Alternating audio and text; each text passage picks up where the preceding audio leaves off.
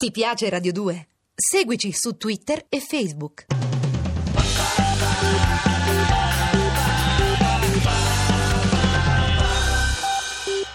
Lottò senza paura contro l'occupazione britannica.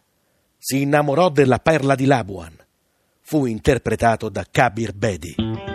Ten, 10 storie per 10 idoli, con Massimiliano Bruno, a cura di Gerardo Panno e Lorenzo Lucidi, regia di Andrea Cacciagrano. Oggi parliamo di Sandokan. Sandokan. Sandokan. Lo ricordate? Io da piccolo impazzivo per questo capellone malesiano e c'erano i personaggi di questo telefilm Sandokan che erano diventati dei, eh, dei, degli stereotipi. Il farmacista sotto casa mia assomigliava a Janez, quindi nel quartiere tutti lo chiamavano Janez, Philippe Leroy, semplicemente che era un po' pelato col riportino.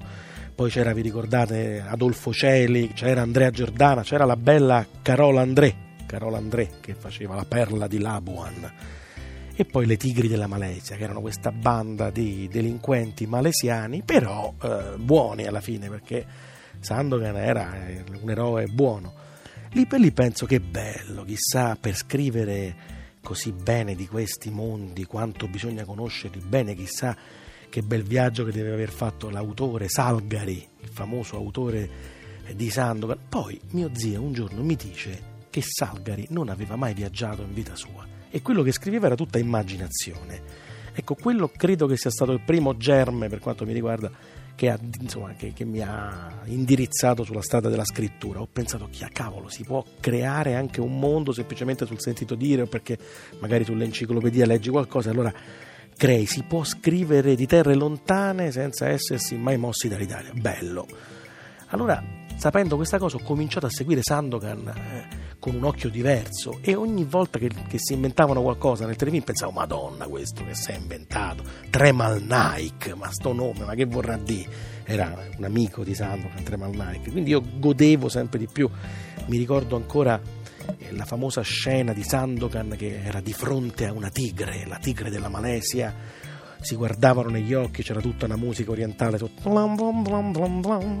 e poi si correvano uno contro l'altro, saltavano uno contro l'altro, Sandokan saltava sotto con la scimitara, squartava la tigre e noi si esultava e a scuola il giorno dopo si diceva come, come, come commentare un gol di Graziani, Pulici o Bettega, si commentava, ma hai visto Sandokan come gli ha squartato la panza la tigre? Non si parlava d'altro, insomma.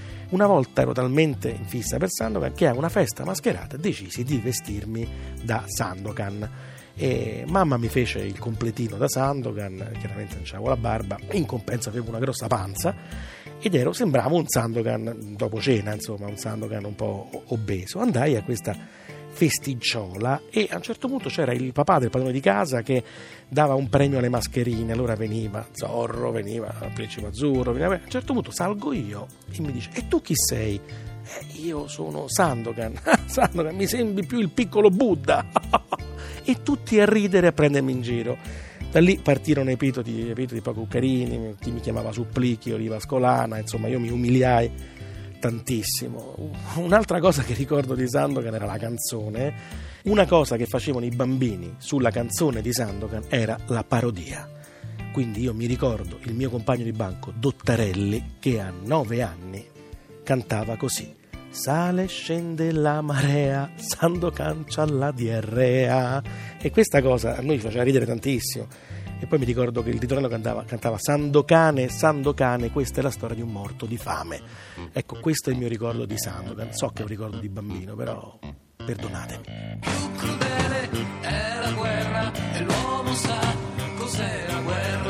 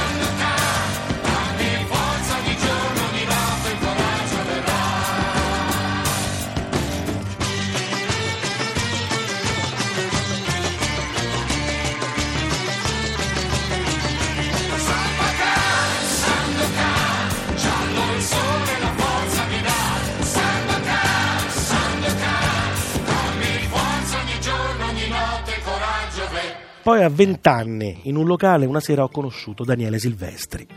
Suonava nel locale insieme ad altri amici suoi e all'epoca era fidanzato con un'amica mia. Allora diventammo amici. E, e ora voi vi chiederete ma che c'entra Daniele Silvestri con Sandokan? Non era una questione di look, certo allora Daniele aveva i capelli lunghi e poteva sembrare Sandokan, però mh, vi spiego meglio. Un giorno vado a casa sua e conosco i genitori, due brave persone, due, un bell'uomo e una bella donna. Un giorno, rivedendo una replica di Sandokan sulla Rai, leggo fra i nomi degli sceneggiatori un nome, Alberto Silvestri. Allora mi chiedo, beh, il padre di Daniele si chiamava Alberto, fa l'autore perché insomma la, lavora da Maurizio Costanzo, ha scritto tante cose, ma non sarà lui? Sì, era lui, cioè il padre del mio amico aveva scritto lo sceneggiato televisivo di Sandokan. Comincio a pensare che è un mito, devo trovare il modo di dirglielo appena lo becco. Un giorno lo incontro al concerto di Daniele e mi avvicino e gli dico: Senta, le volevo fare proprio i complimenti perché io sono un grande fan di Sandokan. Lui mi guarda come si può guardare una persona un po' semplice, ecco, e mi dice: Ti ringrazio, ho scritto tante cose migliori, però grazie.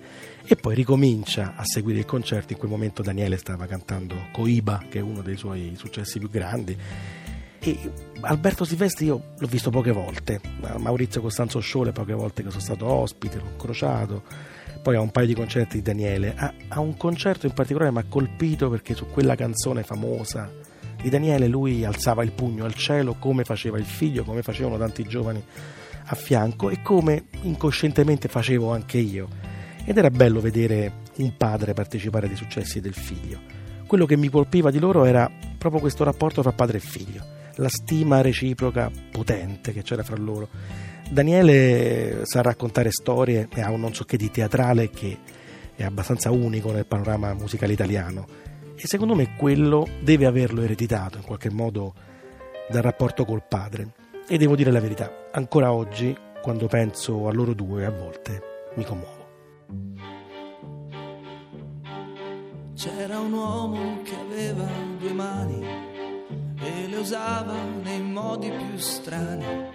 Per esempio, sapeva descrivere la vita di luoghi lontani.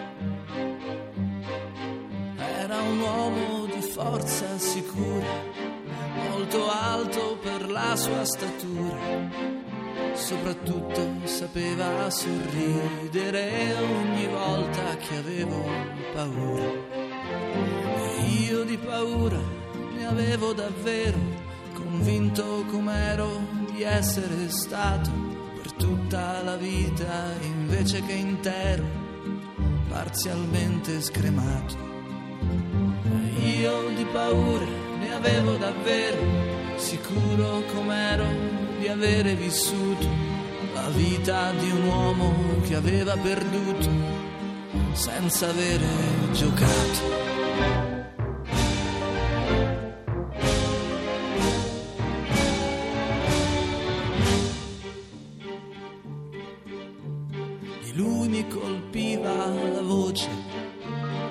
Calda, sicura e veloce. Cantava in un modo dolcissimo, malgrado l'aspetto feroce.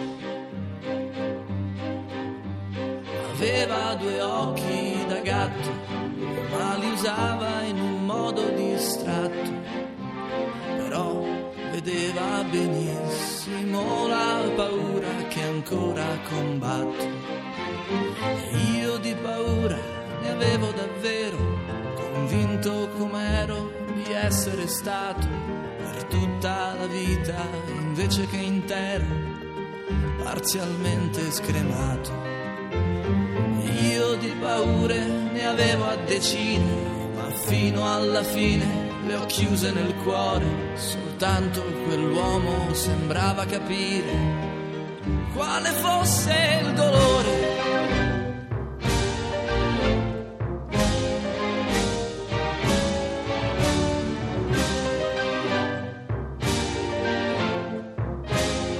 Ten, 10 storie per 10 idoli.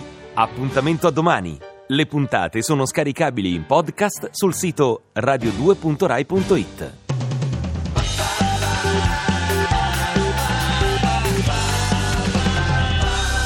Radio 2.